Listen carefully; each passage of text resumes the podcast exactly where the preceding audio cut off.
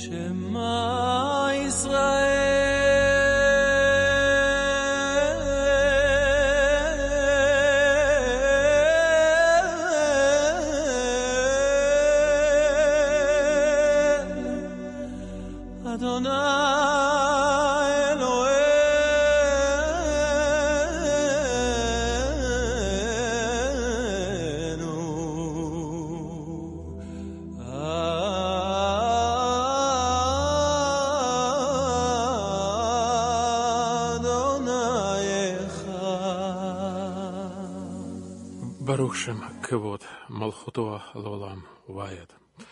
Слушай, Израиль, Господь Бог наш, Господь один. Благословенно славное имя Царства во веки. Амен. Амен. Хак Самех, дорогой учитель Да, Александр. Да, Хаг Самеах у нас сегодня. Конечно. Поэтому, дорогие наши радиослушатели, дорогие наши телезрители, всем Хак Самех с праздником Пурим. Это замечательный праздник, самый веселый, самый чудесный и самый необычный. Добро пожаловать! Вы можете слушать нас в Европе на радиоцентре на частоте 1602 АМ.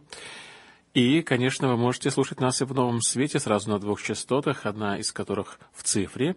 И, конечно, смотреть, подключайтесь, Славик Фэмили, а также на Борух Инфо, на всех каналах нашего замечательного учителя, Равина, доктора Александра Болотникова. Ну, я не раввин, Ну, учитель.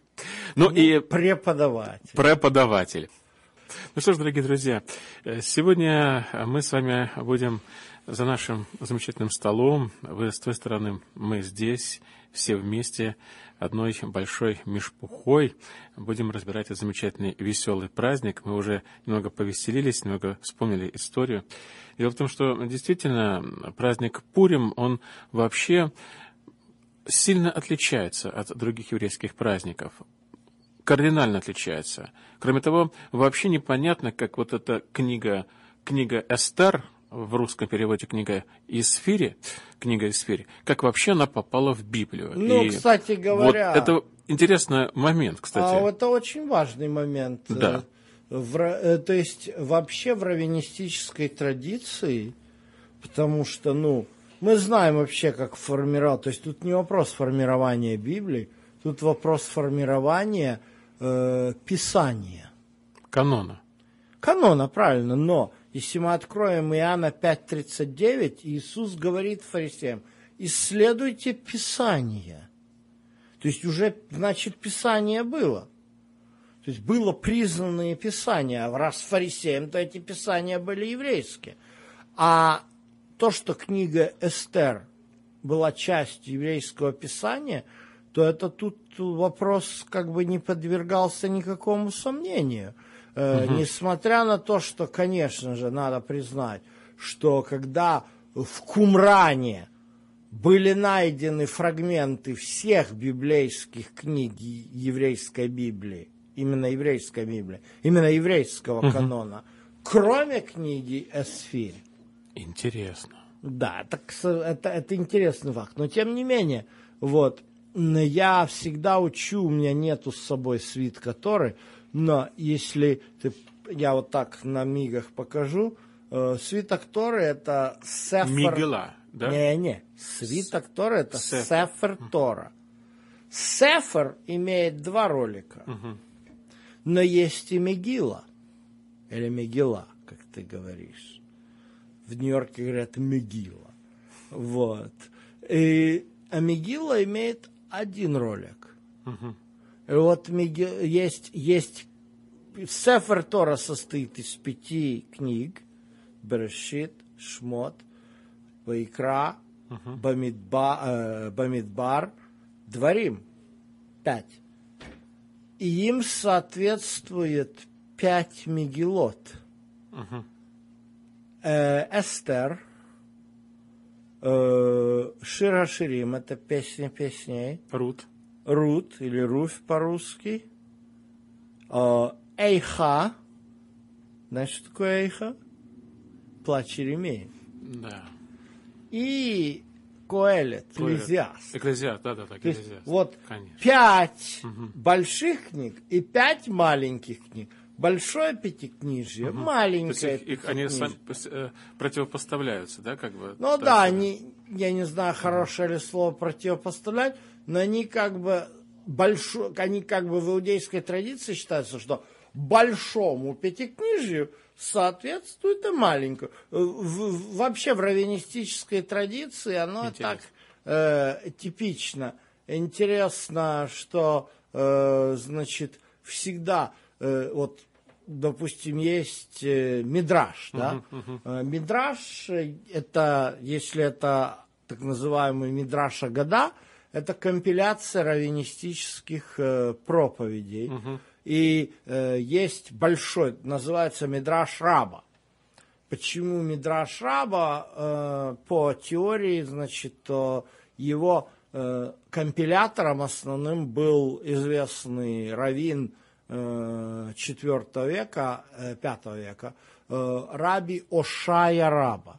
Так вот, в этом Мидраше Раба есть на все пять книг Торы, Бытие, Исход, э, Левит, число, второзаконие. И есть также мидраши на все пять книг, э, на все пять миглот. Эсфирь, э, э, пяти- э, песня песней, Ширхаширим, Руфь, да. э, Когелет. нет, не Коэлет, она... Нет? Знаете, вообще все эти, все эти мигилы, они на, на особые дни.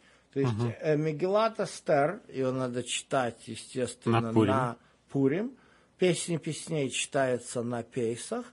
Э, Рут, Руфь читается на Шивот. А м, Эйха, Плач Еремей, на Тишабав, на день, когда разрушены оба храма. Ну и Коэлет на Йом-Кипур. Интересно. Интересно, дорогие друзья, э, мы вот немного разобрались о том, что действительно эта книга на испокон веков входит э, в полную Библию, в Танах, и в так называемую еврейскую Библию. И единственное, что в Кумране почему-то не нашли на э, среди свитков вот эту книгу. Но интересно, что э, в Септуагинте там столько вставок, э, столько вставок. Я недавно сделал такое открытие, что в Септуагинте там еще в половину вот того, что у нас есть в синодальном переводе. Это чего? Э, Вставки. Книг, что ли? Ну, там, там различные вставки. э, А, ну, различные, которые, которые на греческом языке, на масорецком их не нашли. ну, не так много вставок в реальности, но, э, да, известный факт, что книга Даниила в греческом переводе почему-то приросла к ней 13 глава. То есть, э, И Здесь ну, то же самое. Вот здесь то же самое. Там, там есть, есть и введение, все письма, вот, которые писал царь, там все письма, потом отдельно, как постился, значит, Мордахей, как э, э, пост- постилась Эстер, там все об этом написано. понятно, да, Так. это, это э, впервые эти материалы, такие текстовые, они появляются вообще в манускрипте, который называется э, Кодекс Александрийский. Вот. А Кодекс Александрийский э, у нас в библиотеке нашей, и есть еще Кодекс Ватиканский. Так вот, э, там на греческом языке вот это полные так называемые христианские Библии, вот то, что Кодекс Ватиканский приобрели мы для музея факсимильное издание, и там вот это вот все вставлено. Но я говорю, это, это пятый век. Это пятый век. То есть откуда появились эти греческие тексты, никто не знает. И самое главное, что назвать это септуагинтой пря- по- по- точно нельзя тоже, потому что септуагинта это перевод Торы на греческий язык. Но потом остальные книги, как они переводились, какие, то есть для нас это Да. версия, ну, на- нам это, к сожалению, До сих пор непонятно. непонятно. Итак, дорогие друзья, давайте мы разберемся вообще, что у нас там происходит в этой книге. Э, Какой это век, где происходят действия. Мы с вами э, видим, э, что там евреи находятся в плену, в Вавилонском плену. Вот, учитель, пожалуйста, расскажите нам, что Вот, там вообще такое происходит. Наша команда мне задавала вопрос, наши операторы, а что ж ты будешь, говорит, рассказывать, к- про Пурим, а какое это отношение имеет к Брит Хадаше? Самое прямое. И особенно Кстати. к... А какое вообще отношение книга Есфирь имеет к Брит Хадаше? А самое прямое. Вот мы сегодня это разберем.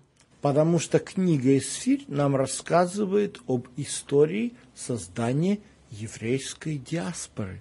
Очень интересно. А Очень интересно. без понимания, что такое еврейская диаспора, э, мы не понимаем э, книги Деяния апостолов. Серьезно. Да, вот я начал вообще, когда мы начали проект Брит Хадаша, Да. то ну, наша команда, по крайней мере, мой э, админ, э, с которым мы работаем э, уже много лет, э, он э, говорит, а люди давно э, спрашивают, когда же ты подготовишь Галатам, римлянам. Вот. Это, пожалуй, самые э, непростые книги вообще Библии, самые сложные. Причина почему? Их неподготовленно читать нельзя. Точно так же, как книгу Откровения неподготовленно читать нельзя. Но что значит подготовлено?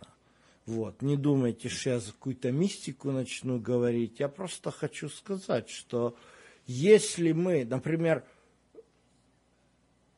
не понимаем книгу Левит или книгу Иезекииля, то мы не поймем те образы, которые в книге Откровения.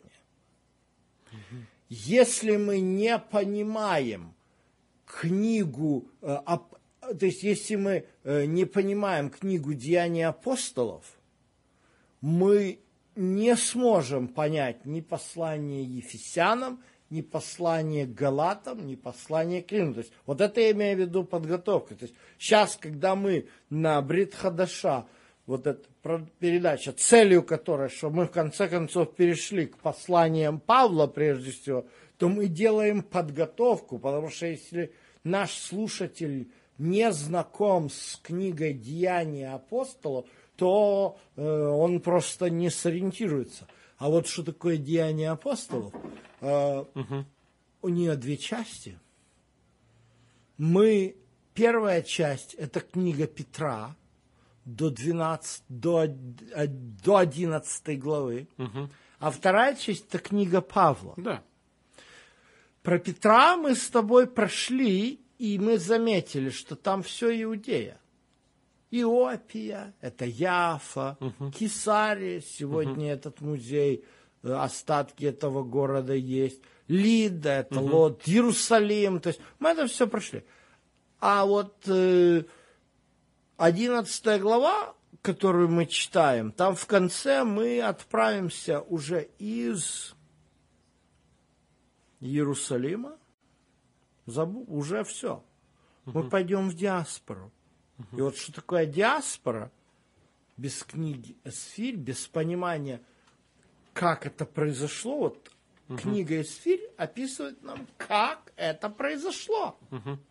Учитель, давайте мы разберемся. Итак, э, если у вас есть, я надеюсь, у вас есть священное писание, можете открыть книгу Есфирия в том переводе, в котором вы любите читать. Это может быть и синодальный перевод, это может быть и э, современные переводы, где есть носочки очень много различных, и действительно очень интересно. Например, у меня здесь есть сносочки на Септуагинту, мне тоже это очень интересно посмотреть, э, какие есть носки. Давайте откроем и посмотрим. А, Учитель, значит, э, сама э, книга Эсфирь или Эстер, она очень небольшая, она читается за буквально, ну сколько, за за полчаса ее можно прочесть, наверное, да? Ну, Ну, за наверное, 40 минут. наверное. Я скажу так. В нашей э, американской общине Бейт Шалом Балавав э, до этого года у нас всегда праздновался Пурим, а мы празднуем, ну, э, традиционно в иудаизме говорят так. Значит, э, четыре мицвы есть, которые надо на Пурим соблюсти. Первая мецва это прочитать Мегилу. То есть э, неплохая мецва. Почитать книгу Эсфирь. Вот мы что делаем обычно, разными путями, но мы э, вот когда у нас обычно праздники идут, мы обычно вот читаем эти маленькие э, свиточки, и это очень полезно, потому что иначе до них не доберешься в Библии. Э, вот, они такие маленькие, да удаленькие. И вот э, мы читаем книгу «Эсфирь», обязательно у нас э, в, в общении сидят дети, детям мы раздаем трещотки, чтобы они слушали, когда будет имя Аман, чтобы они трещали этими трещотками. Мгм. Э, Вот, и, соответственно, мы э, как бы таким образом изучаем. Вот э, чтение продолжается около часа. У нас разные чтецы выходят, потому что я, когда выхожу, когда выходит чтец, он прочитает первую главу, я что-то обязательно должен буду сказать. Где-то в течение часа мы так Да. вот прочитываем. Ну, я думаю, что за это время вы уже пока э, нашли, все приготовили. Итак, учитель, что там вообще такое происходит? Мы э, видим, э, что здесь вообще запечатлена какая-то вообще удивительная история, которая заканчивается тем, что там все вообще было с ног на голову переворачивается. То есть вообще вся история, она шла на уничтожение еврейского народа, потом раз, и все переворачивается в обратную сторону. Это еврейский народ стал уничтожать своих врагов. Вообще, Ну, я, Потрясающая я история. скажу так, э, что, к сожалению, э, многие не понимают книги «Эсфирь». Э, Прежде всего, я никогда не забуду, в 90-е годы известный такой товарищ, которого я до сих пор не пойму, за что его выгнали с православной церкви, э, диакон тогда он был Андрей Кураев, такая одиозная личность, он напис- боролся с сектантами, вот, и где-то в 97 году, если я не ошибаюсь, он выпустил книгу. Книга называлась «Как делаются антисемитом». И вот он говорит, вот эти евреи, они нам уже 60 лет, ну тогда не 60, э, было, проплачут, что их уничтожал Гитлер. А каково было тем несчастным персам, э, которых они устроили геноцид? Вот, они об этом забывают.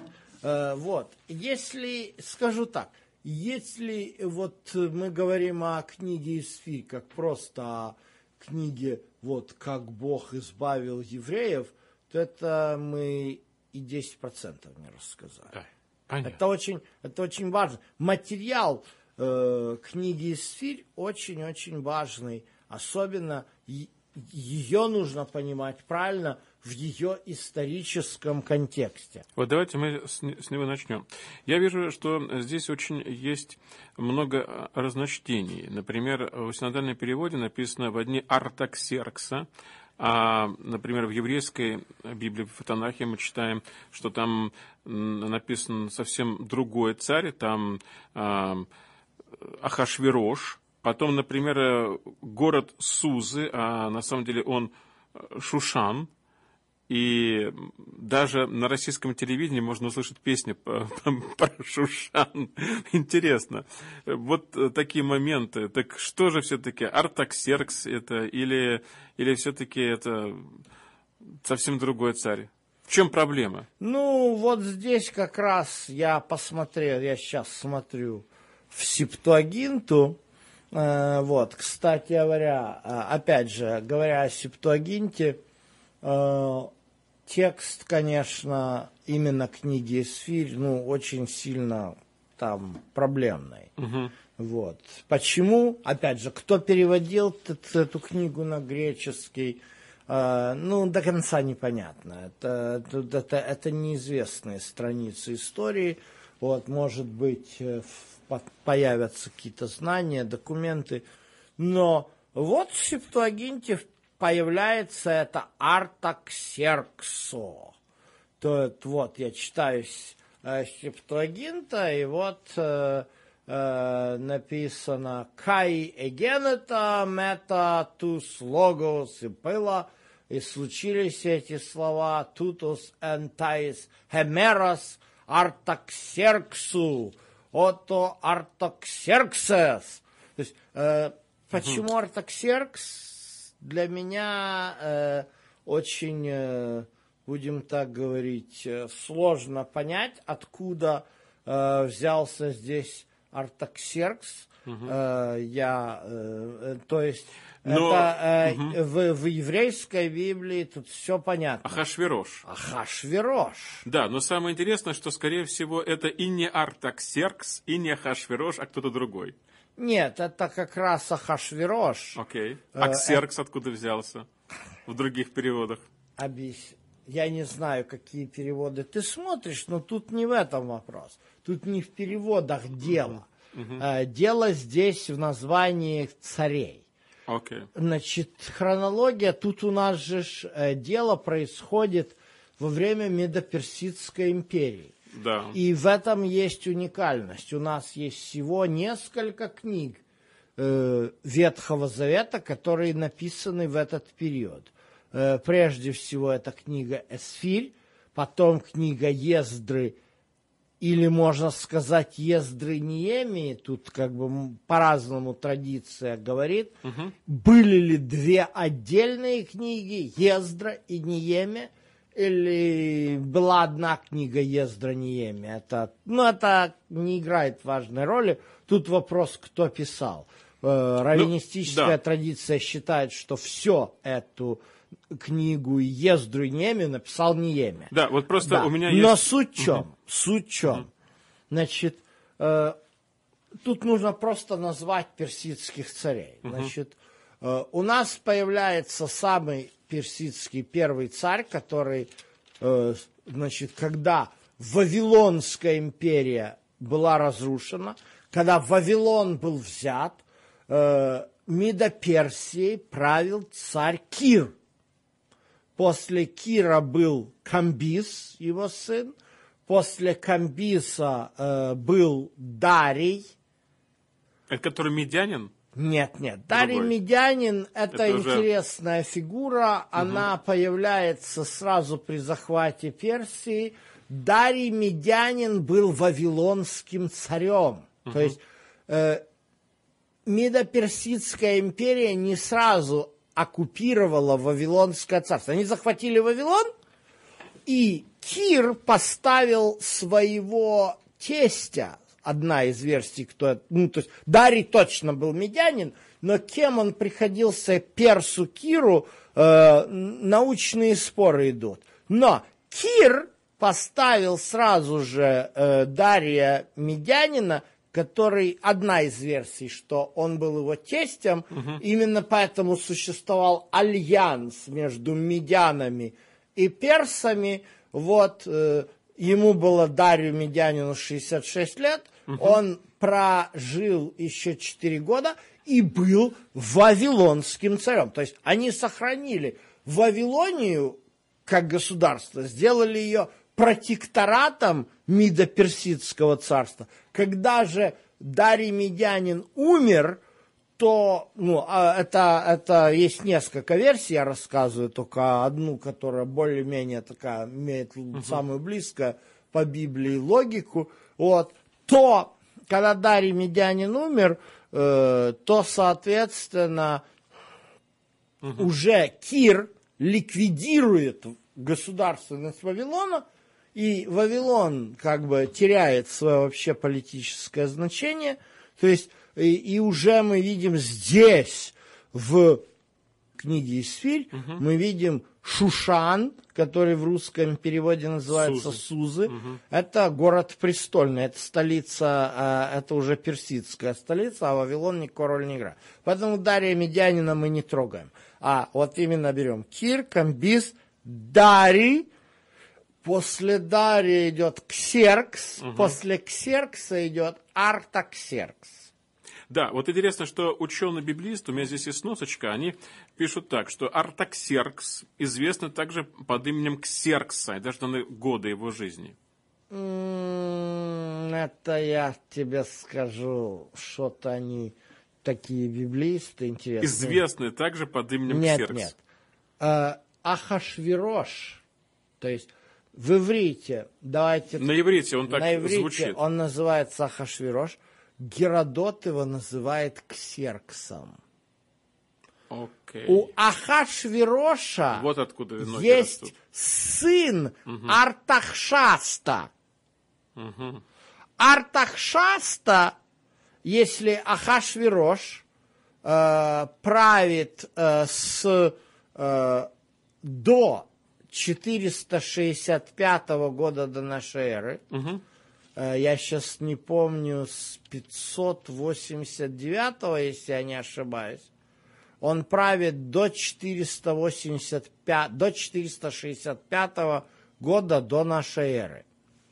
Да, Вот. точно. Тут Так я оно сказал? есть. Да. В 465 году на престол сходит его сын Артахшаста, которого называют в русском переводе Артаксеркс. То есть у нас получается э, путаница, и виной этой путаницы является септуагинта, что два разных царя, отец и сын, названы одним и тем же именем. Ах, вот оно что. Артаксеркс или Артакшаста появляется у нас в книге Ездра. И не А э, Ахашвирош в книге Ездры Нееми не упоминается. Ахашвирош упоминается только здесь, в книге в Так, этом- значит, как его правильно именовать, этого царя? Ксеркс или Ахашвирош. Ксеркс это его греческое название. То есть, вот так. На персидском, а еврейский текст берет персидское, как говорится, название, это Ахашвирош. Геродот на греческом называет его Ксеркс. Ну, так, как здесь написано. Да. Да. Хорошо. Потом сын его Артахшаста, а Геродот его называет Артаксерксом. То есть Артаксеркс – это сын царя Ахашвироша. Все понятно. Все понятно. Дорогие друзья, вот если мы прочитаем, мы здесь видим такую историю, что царь закатил такой пир, э, то есть э, э, на семидневный пир написано, да, семидневный, э, как написано в пятом стихе, и э, здесь даже описывается, что там было, как это было, и в конце концов на седьмой день, э, тут на седьмой день э, царь развеселил свое сердце и э, велел позвать царицу Астинь. Вештай. Веште, вот. Она, значит, тоже неправильно названа. Там греческий текст все имена настолько исковеркал, Понятно. что... Ну, а синодальный перевод именно сделан с А греческого. синодальный Понятно. идет по конве греческой. Да. Учитель, Я как- не смотрел у Кулакова как. Да, но я думаю, там все правильно. Но вопрос э, в том, он э, распорядился позвать эту царицу, и здесь написано, что написано, когда развеселилось сердце царя от вина, это 10 стих, он сказал там, значит, этим евнухам, которые служили, чтобы они привели Астинь пред лице царя в венце царском, для того, чтобы показать народам и князьям красоту ее, потому что она была очень красива. О, кстати говоря, я тут смотрю сейчас. Ха, у меня здесь открыт Йосифон, и у меня здесь открыт Кулаков вот в этой программе. Очень И интересно. здесь у Йосифона и было в одни Ахашва и Роша, а у Кулакова и было во времена Ксеркса. И то, и то правильно, Правильно, только правильно. кулаковский перевод идет традиционным э, европейским от греческого. То есть тут все правильно. Учитель, вот скажите, пожалуйста, я прошу прощения за этот вопрос, но реально ли э, многие комментаторы говорят, что он хотел, чтобы она пришла в одной короне? Ну, в буквальном смысле этого слова. То есть его, э, суть его просьбы была, когда он уже э, изрядно принял на грудь вот за все вот эти семь дней пиршенствования, чтобы царица пришла только в одной короне. То есть, в принципе, ну, грубо говоря, голая. Ну, я не берусь... Насколько это реальная история? Да, я не берусь сейчас давать оценку того, что является сермяжной правдой, что имел в виду пьяный э, ксеркс. Ну, можно ли определить, реально ли, вот э, если, э, если мы будем читать по букве, то получается, там же не говорится, чтобы она в платье в каком-то пришла или там еще что-то, чтобы она пришла в короне. Там же, понимаете, что удивительно, что здесь подчеркивается, подчеркивается, чтобы они привели царицу Астинь пред лице царя в венце царском. Ну, как говорится, не написано, я могу точно так же, э, значит, предлагать, говорить о том, что э, угу. он может быть э, и не подразумевает, не знаю. То есть это... Ну, это, так или иначе... Я, на, на, вообще я скажу так. Да. Э, тут легко, конечно. Учитель, чему вас учили в Хибру Юнион колледже? А я расскажу, чему нас учили. Вот. И, чего, и что по этому пишут поводу. ученые по данному поводу о стиле книги «Эсфирь». И прежде всего, э, книга «Эсфирь» – это э, сатира. Сатирическая книга, учитель? Да, это сатирическая книга. Это, это журнал «Крокодил». Помнишь, такой был? Ну вот За... наши слушатели, которым, наверное, от э, 30, наверное, 5 старше, они, наверное, помнят. Да, или от 30, да. может А быть. еще кто постарше может помнить Кукрыниксов, угу. известных советских э, карикатуристов, э, Куприянов, Интересно. Крылов и Николаев Смирнов. Очень интересно. Вот. Ну а суть вот в чем. Учитель, что реально это сатирическая это, книга? Это, поли, это, это бо, божес, это, э, ну, грубо говоря, карикатура на... То есть цель, цель этой книги высмеять. Э, вообще в этой книге ни разу не упоминается имя Бога. Кстати, да. Давайте вот мы заметим, что имя Всевышнего в этой книге ни разу не упоминается. И поэтому в еврейской традиции считается, что э, здесь можно и немножко посмеяться. И поэтому традиционно в еврейских разных общинах э, всегда практиковались в такие пурим-шпили, театральные комедийные представления. Я, честно говоря, надеялся, что вы придете сегодня в маске. А что мы не ходим? Ну, на день. Ну, я бы одел маску, но маску на, на очке очень тяжело одеть. Да у я меня знаю, есть маска. Тут у нас, а вы же без очков. Слушай, Андрей Валерьянович, у нас уже целый год этот Пурим длится. Ш- И, и чтоб ты не сомневался, вся эта пандемия в Америке началась как раз на Пурим, если ты помнишь. Кстати, да. Вот, Кстати, да. поэтому мы уже целый Так год да. ходим в масках. Учитель, Вот, поэтому, да, вот вы хорошо кстати сравнили. говоря, да, я специально такую классную масочку себе купил под Пурим, а у меня лежит. Но я, наверное, через пару лет только ее одену, когда, если, если не придет Мессия, вот, и, и, и Богу угодно будет эту напасть закончить, чтобы мы, наконец, не ходили в этих масках, вот, тогда это будет актуально. Учитель. Но вообще, э, э, как говорится, у нас целый год этот Пурим. Но причина книга, книга очень сатирическая, очень саркастическая.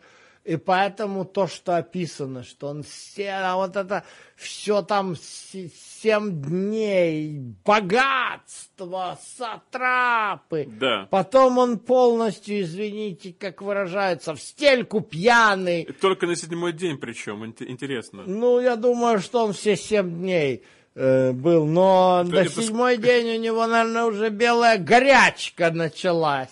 Поэтому так оно... э, э, то, то есть, если он, если он пил и пил и пил семь дней, то на седьмой день то, что развеселилось, это уже были признаки белой горячки, извините. Учитель, но э, тем не менее царица Он мог вся... То есть, отказала. то есть суть, ну, понятно, потому что я не знаю, в чем он ее звал и что он ожидал в своем пьяном угаре.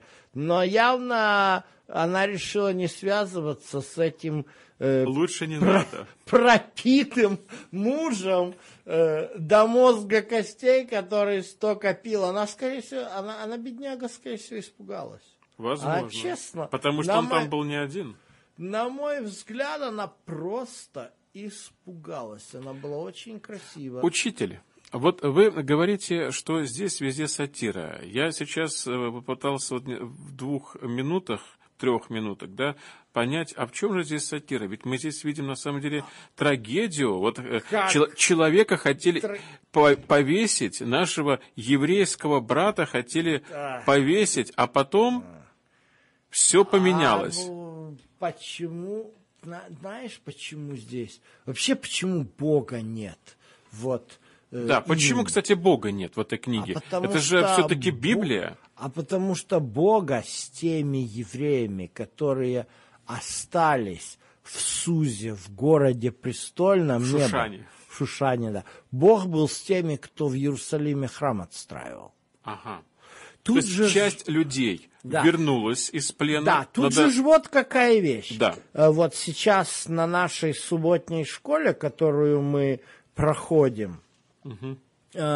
В нашей общине, и не только одно, это, это э, адвентисты для тех, кто, не, может, не, не знает, проходят э, регулярно субботнюю школу, разные бывают, бывают по текстам, бывают тематические. Так вот, мы проходим в этот квартал книгу пророка Исаи, и вот ну, урок будет именно завтра у нас – и вот там э, книга пророка Исаи, э, э, вот эта вторая часть книги пророка Исаи посвящена утешению еврейского народа э, как воз, возвращению из Вавилонского плена. Угу. И вот э, там интересно, потому что в 39 главе Исаия показывает Езекии то, что будет через столь через сто лет, что весь Израиль уйдет в Вавилонский плен, ну, не Израиль уже, а Иуда и Иерусалим, потому что 10 колен ушли в ассирийский плен, то уже uh-huh. все.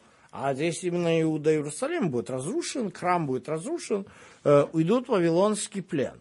Вот. Для Изеки это, конечно, страшно. Как? Вот. Э, и это, э, а потом 40 глава начинает воз, э, э, начинается словами э, угу. «Утешайте, утешайте народ мой», говорит Господь. И вот здесь мы видим, развивается вот эта весть утешения. В 45 главе появляется имя Кира, которого называют чуть ли не Машехом. Ой. Да, то есть настолько придает... В 45 главе книги Исаия. Да, настолько Исаия придает большое значение выходу из Вавилона. А в конце 48 главы раздается громогласный э, призыв пророка. Э, вот, 20 текст. «Выходите из Вавилона, бегите от халдеям, Исайя 48, 20. «Согласом радости возвещайте и проповедуйте это, распространяйте эту весть до всей земли, да придя говорите, Господь искупил раба своего Якова». Вот. Видите? Угу. То есть, э, э, и, и, и что он обещает им? Вы будете по пустыне бежать домой. Бог вам будет, как во время исхода, из камня воду источать. То есть, вот такое – но иудеи не все вняли этому призыву. Когда прошло сто лет, и один из потомков Давида был Зарававель такой, он организовал вокруг себя людей, которые, услышав указ Кира, угу.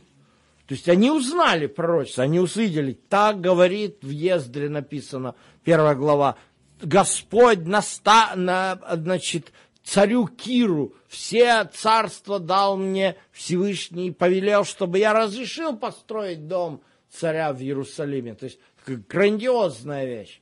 Э, да грандиозное такое пророчество, исполнение. Но пф, только небольшая часть вавилонских пленных вот этих переселенных э, в эту Вавилонию на берега Тигра и Ефрата, э, вняли и поняли это, что это исполнение пророчества, угу. и, и пошли с, туда, как, как Исаия говорит. А огромная часть осталась. И вот это вот образуется диаспора. То есть перед нами, в чем уникальность книги «Исфирь», книга «Исфирь» описывает диаспору уже. То есть есть Иерус- э, храм отстроенный уже. То есть это же времена Ксеркса. Храм был отстроен в 515 году до нашей эры, еще в царствовании Дария, отца Ксеркса. А это Ахашвирош Ксеркс. То есть уже, храм уже существует э, лет 30.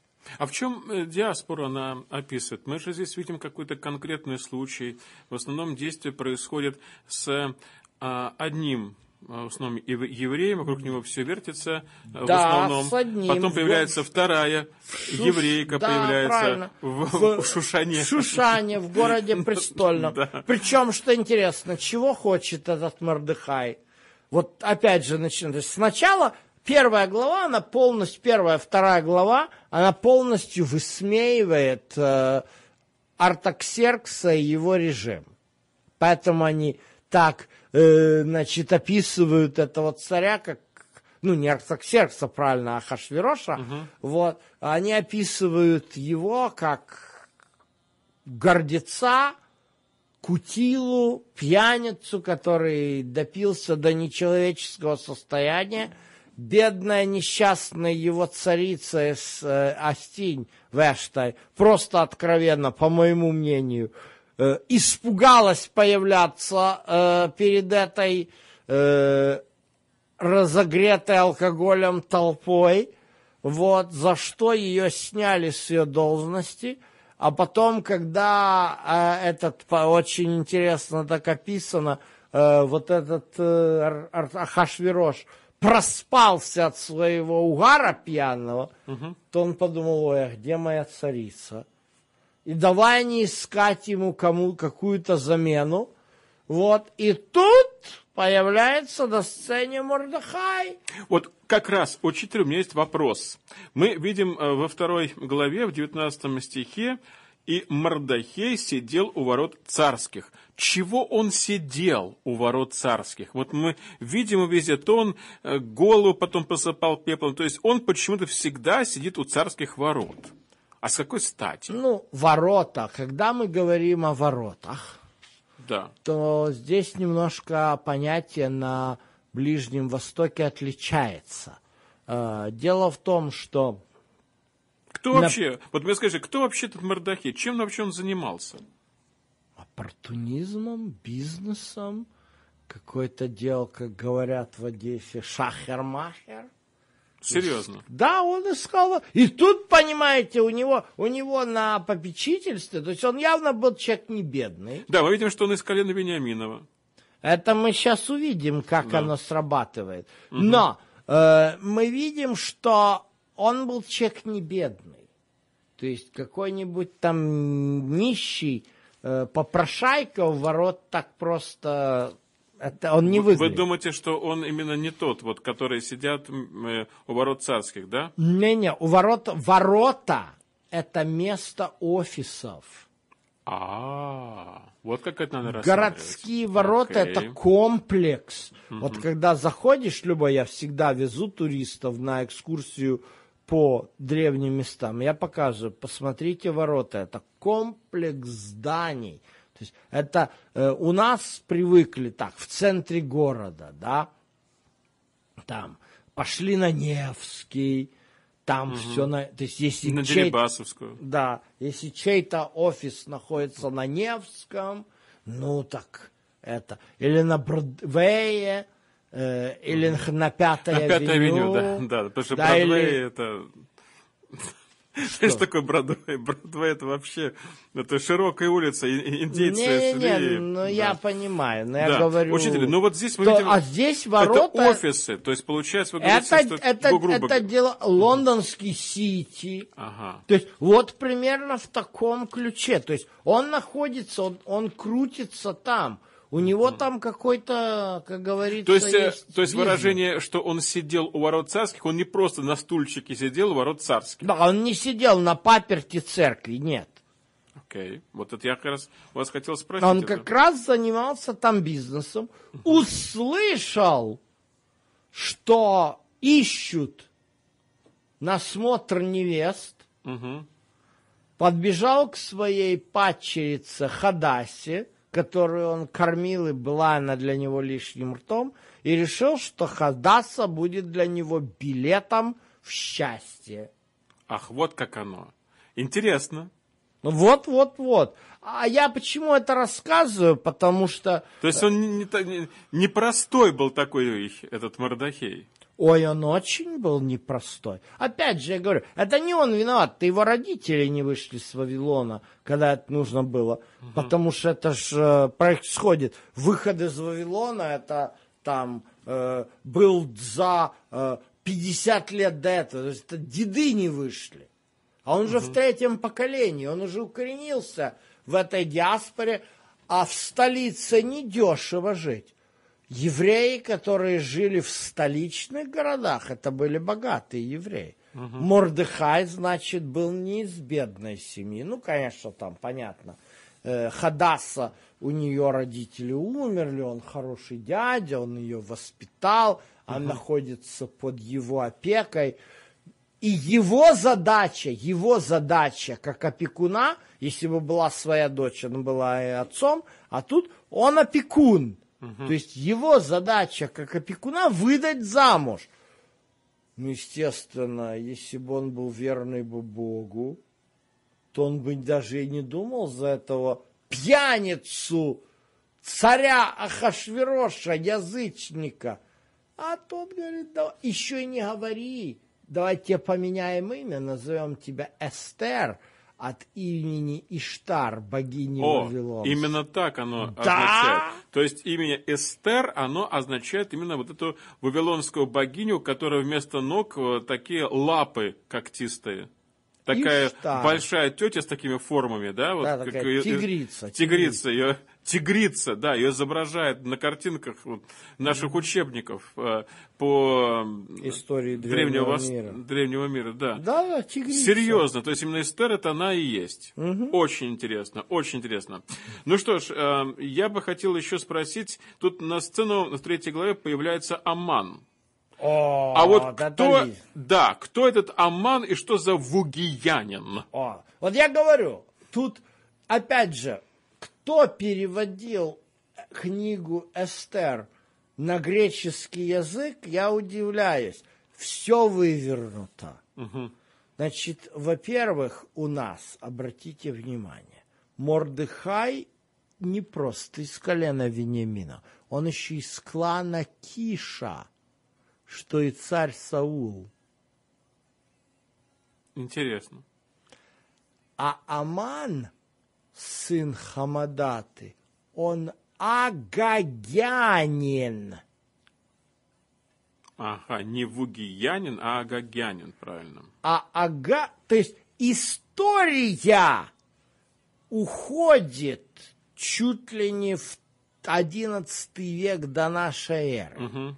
когда Саул, сын Киша, вопреки воле Божьей, угу. чтобы, наконец, покончить с этим разбойничьим кублом, кланом, этими амаликитянами, которые были безбожники, занимались там спиритизмом, жертвоприношением детей и разбоем, и грабежами, угу. так они решили этого Агага взять в плен. Угу. Вот, и там Самуил, естественно, вынужден был мечом его убить, потому что зачем это нужно вот это вот делать. Так что там угу. не зря это... То есть что, где здесь, в этом как раз и изюминка сатиры. То есть первое, Бог пока объясняет этого Мордыхая, то есть он этого Мордыхая тоже высмеивает. Здесь Здесь очень ошибка, причем совершают ее как иудеи, так и христиане.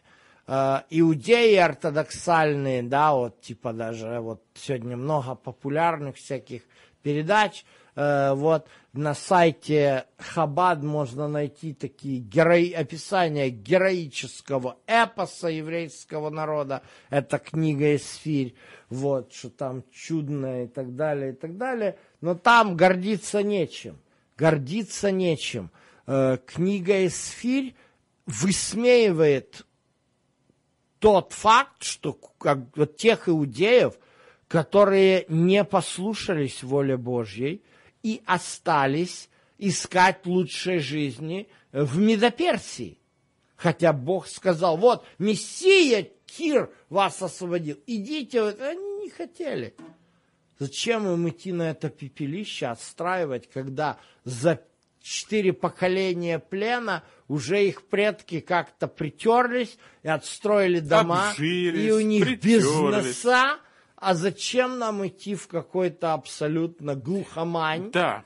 А то есть они вот э, Иудею, Иерусалим рассматривали как глухомань. Это, знаете, вот мне какой-то параллель, позвольте м, провести. Это вот как наши иммигранты в годы холодной войны стали уезжать в разные страны, потому что притесняли там, э, кому-то не давали печататься, кому-то не давали э, выступать на сцене, за, э, потому что не, не та фамилия, э, мол, э, значит, не, не, не- то лицо, там, э, ну и так далее. То есть синкопы только три штуки можно, не больше.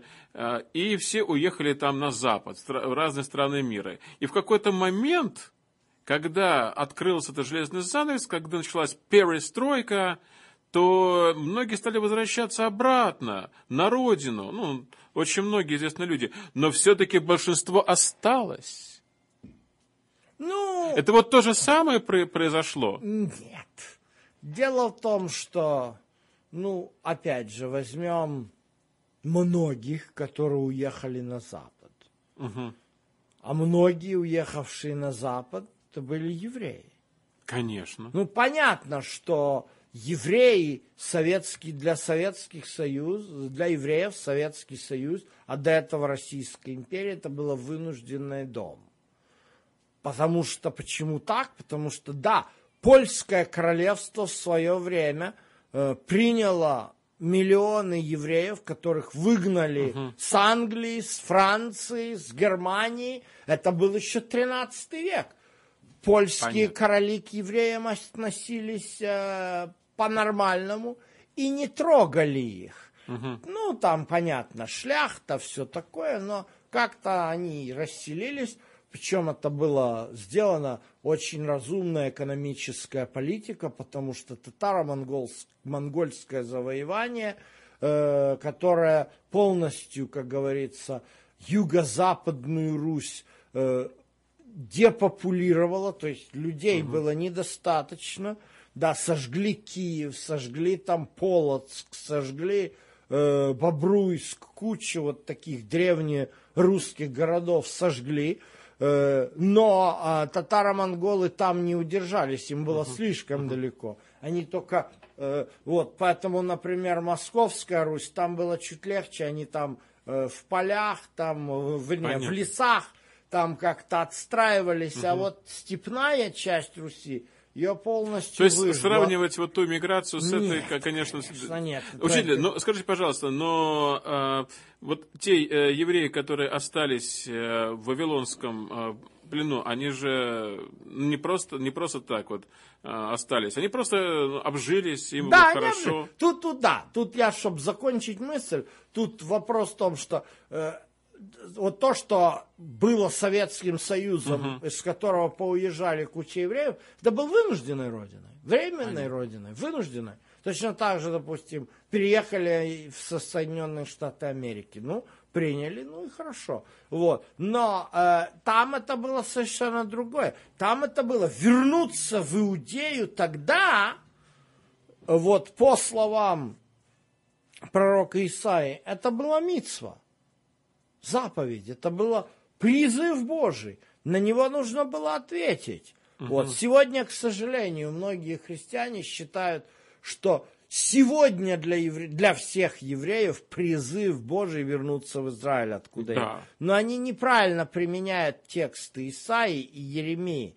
Текст, особенно по Исаии, очень четко видно, что уходили, при- призыв был выйти из Вавилонского плена, вот, и из тех стран, которые, то есть, вот, разрушение первого храма, да, Навуходоносором, э, в 586 году, оно э, именно побудило, э, спровоцировало массовую э, депортацию и иммиграцию евреев. То есть э, Навуходоносор часть, богатую часть, да, почему они все были там обжились, то знать в основном.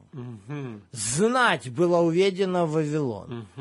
Это пишет пророк Еремия. А Понятно. народ земли, наоборот, там же было огромное количество бедняков, из-за чего вот это все Бог допустил? Потому что знать, бедня- богачи, э, родственники царя Сидеки, они притесняли, обращали простых евреев в рабы и, и- и относились к ним как, э, как ну, поедом их ели. Вот, то есть было страшное притеснение, эксплуатация. Вот, поэтому э, Божьим проведением было, что пришел Навуходоносор. Навуходоносор, он действовал очень четко по воле Божией. Он не тронул народ земли, всех, кто были рабами, порабощены, должниками. Он, наоборот, им вернул их э, наделы, говорит, «Выращ- выращивайте ваш виноград, выращивайте оливки, платите мне налоги, я вас трогать не буду. Поставил там Гадолию, одного из чиновников, губернаторов, но кто-то из родственников Сидекии, который остался в живых, с помощью аммонитян пришел и совершил убийство Гадолии. Когда это было сделано, э, то э, там такой был Иоханан, э, сын Кореха. Это был главный, ну, что называется, оберполицмейстер. Ну, он был из иудейской армии, его поставили как охрану, полицейская охрана. То есть э, он, он командовал там войсками мест, это были все местные, им дали, Навуходоносор дал им самоуправление, вот, но он очень испугался, что Навуходоносор опять придет, увидит, что губернатор убит и э, поубивает всех. Но пророк Еремия говорил, не уходите, Навуходоносор вам ничего не сделает. Но те не послушались и собрали все население, оставшееся иудеи, пошли в Египет, то есть в противоположную сторону. Да, очень И, интересно. и вот получилось две диаспоры. То, что мы видим в книге Исфирь, это у нас восточная или вавилонская диаспора, как себя ведет. А то, что мы читаем в книге э, Еремии, это образование вот этой западной диаспоры. И вот этот призыв, который идет через книгу пророка Исаия, книгу пророка Иеремии, «Я вас соберу со всех мест», он относится как раз к тому моменту восстановления храма. Вот. Но, к сожалению, иудеи не, не, не вернулись, то есть малое число. И, и поэтому уже когда мы читаем книгу «Деяния апостолов», мы видим еврейские поселения везде по всему, по всей Римской империи, по Персии, там вот мы говорили о том, что на день Пятидесятницу приходили иудеи, и называются еще парфяне, медяне. То есть вот иудеи, которые жили в Медоперсии, продолжали там жить. Вот Деяния апостолов 2 глава. Парфяне, медяне, еламиты. Это уже 500 лет. 500 лет они там живут в этих Вау, так много. да. То есть а, это- а, ну, этом- это- а кто эти парфяне, медани и ламиты? Сегодня, например, потомками э, вот этих вот э, персидских евреев являются, например, есть, ну, есть иранские евреи. Правда, сейчас они, наконец-то сейчас они все после 1979 года, когда к власти в Иране пришел Аятолла и даже Хомени, как пел Владимир Семенович Высоцкий, то, естественно, жизнь евреев э, в этом исламской республике Иран стала м, практически Невыносимо. невыносима. Да. Вот, и поэтому э, я, большинство евреев иранских так и, наконец, переехали Да. в Израиль. Очень То же самое, например, Ирак, это тоже та же Месопотамия, да, и когда, опять же, Саддам Хусейн пришел к власти, то те иракские евреи, которые еще оставались в Ираке, они вынуждены были э, срочным образом э, возвратиться в Израиль. А Бухарские евреи, Бухар... Но бухарские евреи есть, и это наши советские уже евреи, но не э, типичные вам Рабиновичи и Хаймовичи. Так бухарские это вавилоняне, наверное? Это потомки вот тех евреев, которые не вернулись из Вавилона. Ах, вот оно что. Поэтому они самые непростые. Ну, вот, вот, Всем вот. бухарским евреям Да. мой шалом. Да, Шаломчик, да. Так я говорю, я очень так конкретно познакомился с бухарскими евреями, вот, подружился в Нью-Йорке, в Квинсе, вот, это интересные люди, Очень, да, интересная очень. культура, конечно, очень сильно влияние Узбекистана на это все, и узбекской культуры, но тем не менее, но это потомки вот тех евреев, которые не вернулись из Вавилона. Учитель, идем дальше. Здесь э, дальше э, повествование, оно вообще очень быстро разворачивается здесь в 10 главах. Ну, здесь самое главное, знаешь, в чем? Вот что самое интересное еще элемент. То есть первое это высмеять евреев, которые не вернулись. Да. Поэтому Да. мы видим здесь этого э, Мордыхая. Бог его высмеивает. То есть на в первой части книги Мордыхай показывается как откровенно алчный оппортунист, который ждал возможность для него отправить свою падчерицу, э, сделать попытку стать женой этого самодура, пьяницы, язычника Артаксеркса, для него это была возможность, может быть, подняться и стать премьер-министром.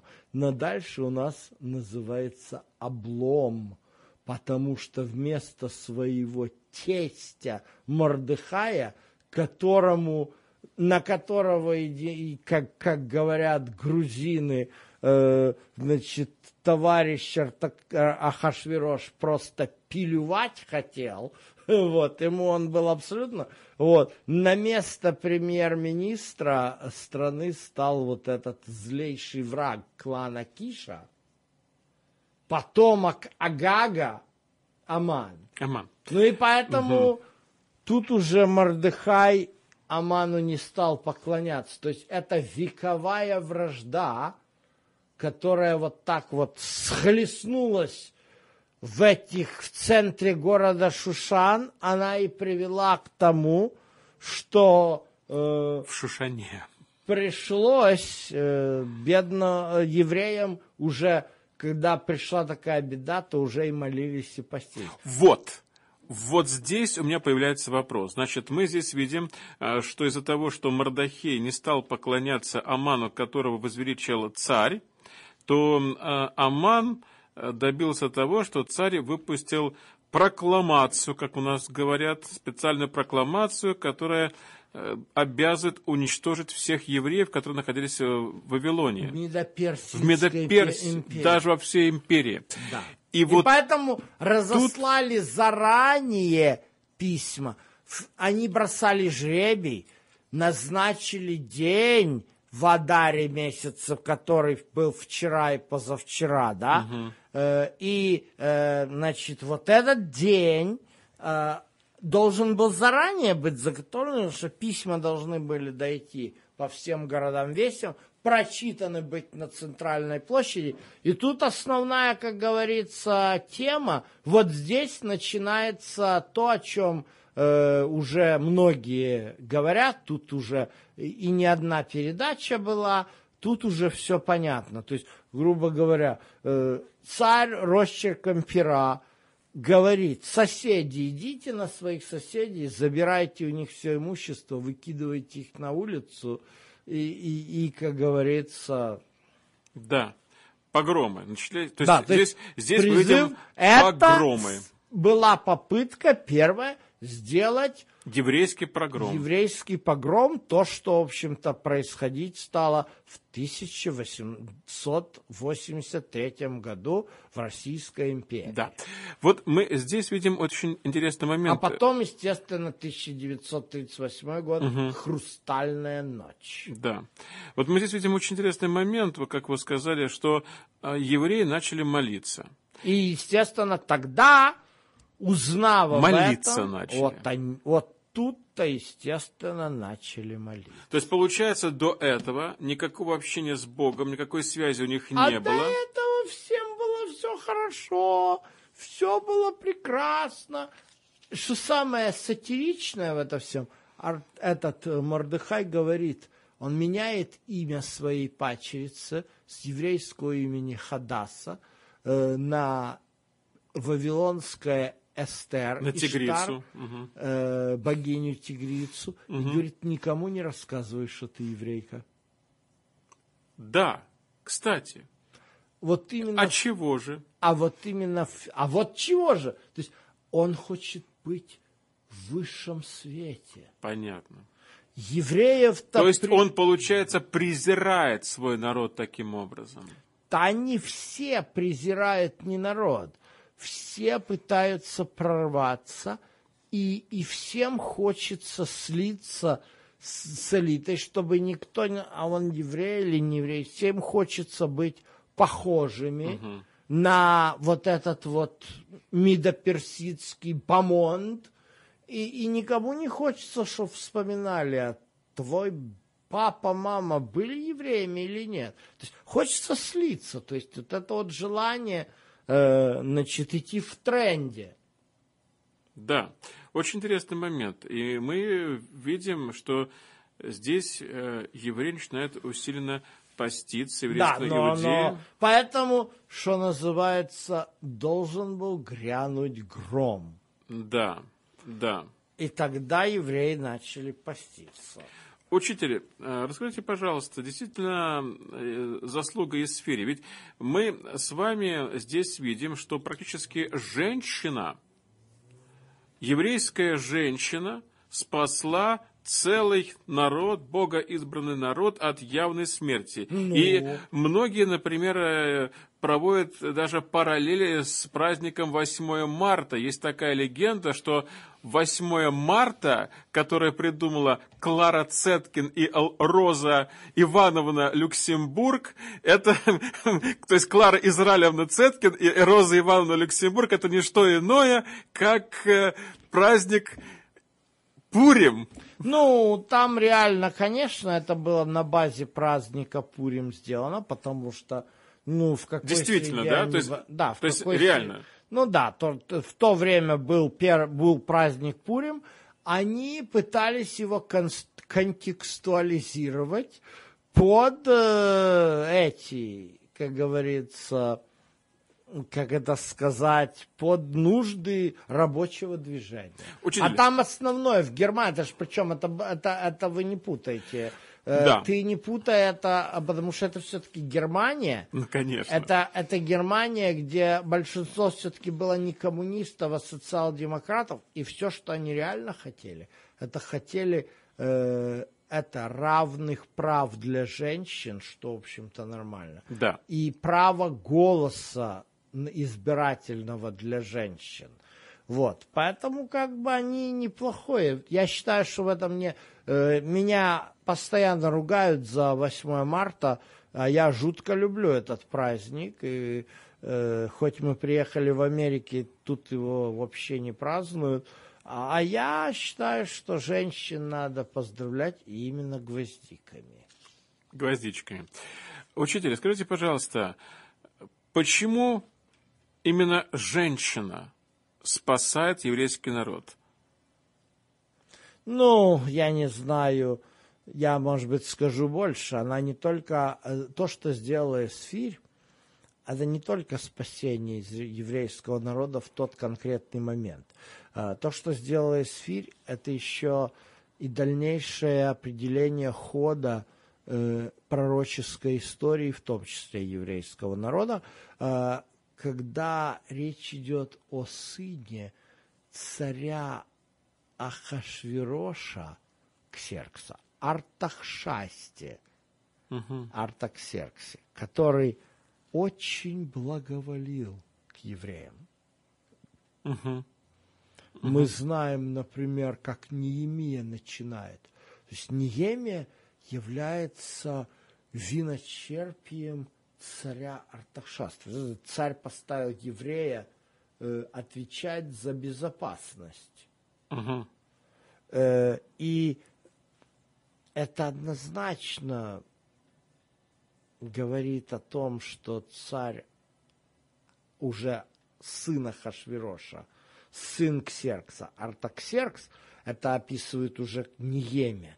Так вот этот царь, он действительно, это однозначно говорит, что он явно хорошо к евреям относился, потому что мама у него таки была еврейкой.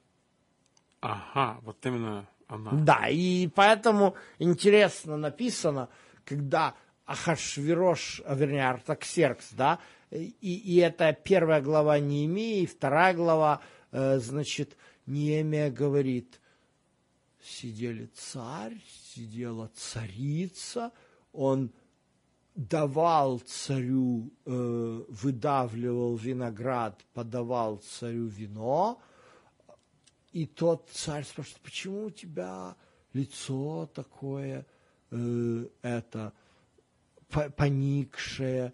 Он говорит, Иерусалим в развалинах, я хочу туда пойти. Ну, иди.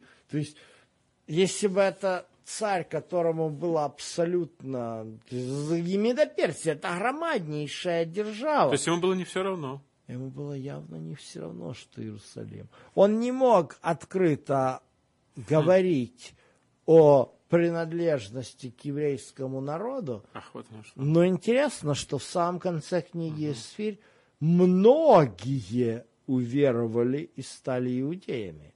Да, То есть вот это вот последнее, вот то, что Кураев так говорит и обвиняет евреев в геноциде, ну, естественно, Ксеркс, Ахашвирош, угу. издал указ, по закону МИДа персов э, нельзя было отменять царю, то есть это, это один из закон медиан и персов. Царский указ отменять нельзя, мы же знаем. Именно поэтому, например, сделали подставу Даниилу.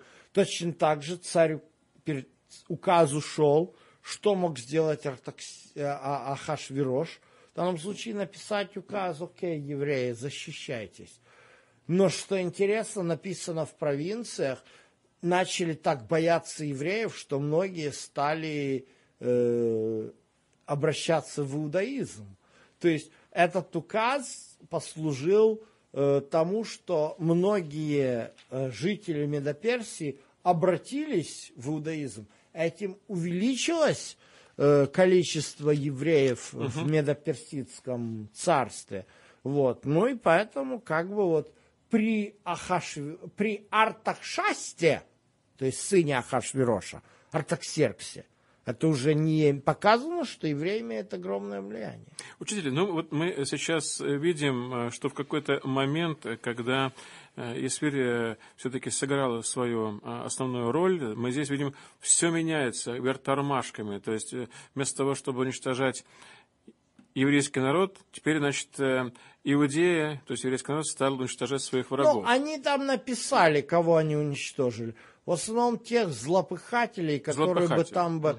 Угу. То есть это, это своего рода. Там были, конечно, элементы, не так, как, допустим, гитлеровская Германия и эсэсовцы. Ну, хотя очень похоже. Ведь в гитлеровской Германии не все же были такими подонками. Да. Учитель, но... но в результате все-таки Мардахи своего добился. Его возвеличили, а он стал там чуть ли не э, ну, в конце концов, министром. Да, да? да, да. Да, теперь самое... Но по, только после того, как он всем сердцем обратился к Богу, они вот это вот... Да, очень важный момент. Учитель, ну вот давайте мы с вами э, выясним, что же за праздник такой вот был учрежден по итогам вот э, э, этой истории, которая изложена в книге Исфири. Ведь праздник Пурим, который отмечают наши иудейские Или братья... как и в Израиле говорят Пурим. Да, Пурим. Он э, очень сильно отличается от любого другого еврейского праздника. Отличается от Песаха, от праздника Шивот, от Сукота, от Йом-Кипура, Рошашана. То есть он совершенно другой. Ну... И он не связан вот с какими-то, э, знаете, с какими-то вот э, храмовыми службами. И самое Правильно, интересное, правильно. что, э, что этот праздник мы не видим повеления Господнего отмечать. Ну, Расскажите, ну, пожалуйста, ну, об этом. Тут я бы э, сказал, я бы, может Насколько быть, вообще этот праздник легитимный? я бы, может быть, так бы не ставил вопрос, э, потому что, да, действительно, когда у нас говорится контекст Левит 23 глава, и вот тут, как говорится, здесь э, я кину в огород камень вот э, людям, которые пытаются, значит, в отдельности от еврейской культуры построить такую вот как бы себе мирок на основании Библии. Они пытаются жить по Левит 23 глава. Вот, э, абсолютно не понимая, что, в общем-то, есть определенные моменты, которые, ну, просто невозможно выполнить. Ну, они это и не выполняют, в принципе. Они просто об этом говорят. Вот. э, Но если мы возьмем, да, 23 глава книги Левит, это праздники Господни, священные собрания, а с понятия священное собрание всегда связано с жертвоприношением. Вот. Понятно, что сегодня в иудаизме, начиная как раз опять же с диаспоры, иудеи не проводят священные собрания как таковые, потому что нету храма, и в диаспоре не было храма, а просто празднуют праздники. То есть тогда в таком случае Пурим очень даже хорошо вписывается Конечно. во всю череду Конечно, праздников. потому что э, Пурим это не священное собрание. Тут не надо приносить жертвы, но э, когда мы читаем вот э, э, все вот эти моменты, да, когда мы читаем про, э, значит, э, э, вот эти вот э, повеления, то В э, девятой главе, да, это 20 стих, с 20 да, да, да. Вот тут читаем. очень важно. э, Значит, вот тут прописано все. Значит, как оно описано. Значит, вот. Установили каждогодно. Я описал Мардахей. То есть книга Эсфиря опис, написана Мардыхаем, вот здесь сказано. Мгм. Значит, э, он описал все эти происшествия, послал письма ко всем иудеям, которые в области царя Артаксеркса. То есть автор книги это Мардахей. Да, Мордыхай. Окей. Вот. И вот здесь у нас ко всем иудеям в, в областях царя Артаксеркса, к близким и к дальним. То есть это у нас четко описана диаспора. Мгм. То есть в отличие, например, от храмовых праздников, Пурим это праздник диаспоры. Да? Э, чтобы они установили каждого ежегодно празднование у себя 14 дня месяца Адара и 15 дня его. Вот. И, значит, э, потому что в этих дней они сделались спокойны от врагов своих, э, значит, э, и как такого месяца, в который превратилась у них печаль в радость, сетование в день праздничный, чтобы сделали их днями пиршества, вот. Вот, что нужно? Пиршество, веселье, посылать подарки друг другу и подаяние бедным. То есть, э, поэтому четыре заповеди на Пурим. Это прочитать Мегилу, то есть книгу Эсфирь, Мгм. иметь хороший покушать пир. Пода... Кстати говоря, не на Крисмас дарить подарки, а на Пурим Интересно. и давать подаяние бедным. То есть, если мы хотим... Цдаку. Да, цдаку. Если мы хотим, да, вот, э, тут уже про христиан, да, вот, э, идея, Кстати. идея подарки рождественские дарить, это абсолютно не библейская идея. Вот. абсолютно не библейское. То есть, ладно, меня постоянно критикуют христиане, а что мы не будем отмечать праздник, когда родился Иисус, и рождение, да что такое важно, не, ну я прекрасно понимаю, просто все, что делается в этот день, оно никаким образом не связано с рождением Иисуса. Да? Это э, христианин, который вот вот это делает, он похож э, на алкоголика, которому главное, чтобы был праздник, да, э, ему любой праздник это повод выпить.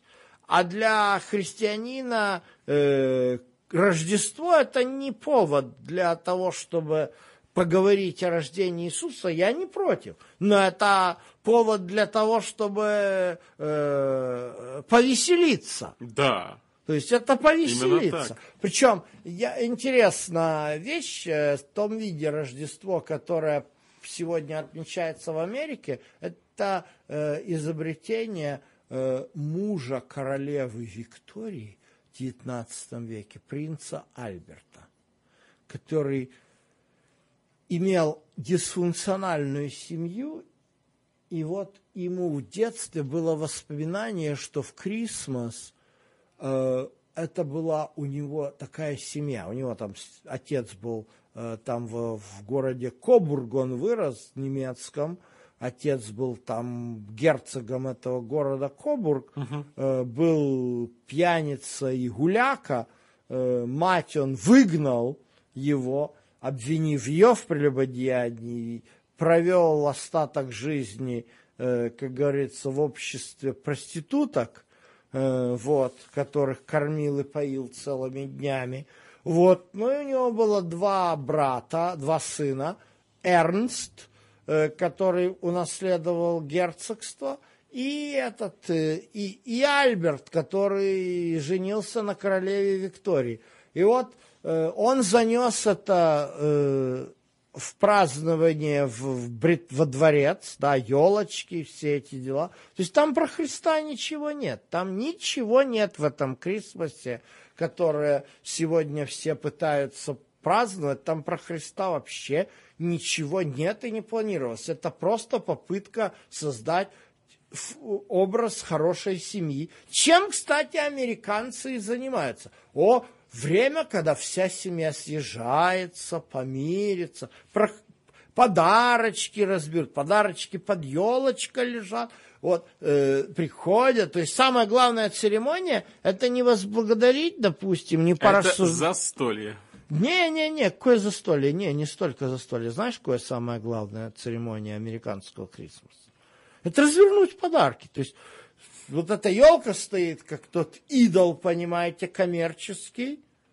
Вот, для э, э, этого самого, э, для э, принца Альберта это был символ объединения семьи, но что притягивает всю семью? Там каждому завернут подарочек, то есть э, все американки, семейные мамочки, значит, с ума начинают сходить уже за два месяца, бегать, покупать всем подарочки, тратить деньги, заворачивать их, класть под елочку, и это семейное мероприятие. Причем, не, кстати говоря, ну хорошо, семья собралась, прекрасно. Только при чем здесь Христос? Тут его нету. Вот и все. Просто вот нужно осознать и американцам, что вот в этом всем есть все, что угодно, только не Христос. Ну, а... Может быть, какие самые главные намерения. Но а здесь Библии... можно гвоздички подарить женщинам. Не-не, вот тут подарки можно дарить друг другу, да, вот в Библии написано, на, на Пурим надо подарить подарки. Кстати, написано так и написано, Посылать да. подарки друг другу, вот, то есть не на Крисмас, так что, на если Пурим. вы хотите реально послать подарки Делайте друг другу, это прямо сейчас. делайте это прямо сейчас. Ну что ж, э, э, Хак Самех, э, всех с праздником Пурим. Я прошу доктора Александра Болотника совершить молитву перед окончанием нашей программы. Всемогущий наш Господь, мы благодарны Тебе за то, что Ты даешь нам Слово Твое, и э, через него мы можем познать и историю, и причины, и э, видеть Твою волю. Помоги нам, Господи, быть верным Тебе во всем, э, во имя Твое молим и просим. Аминь. Amen.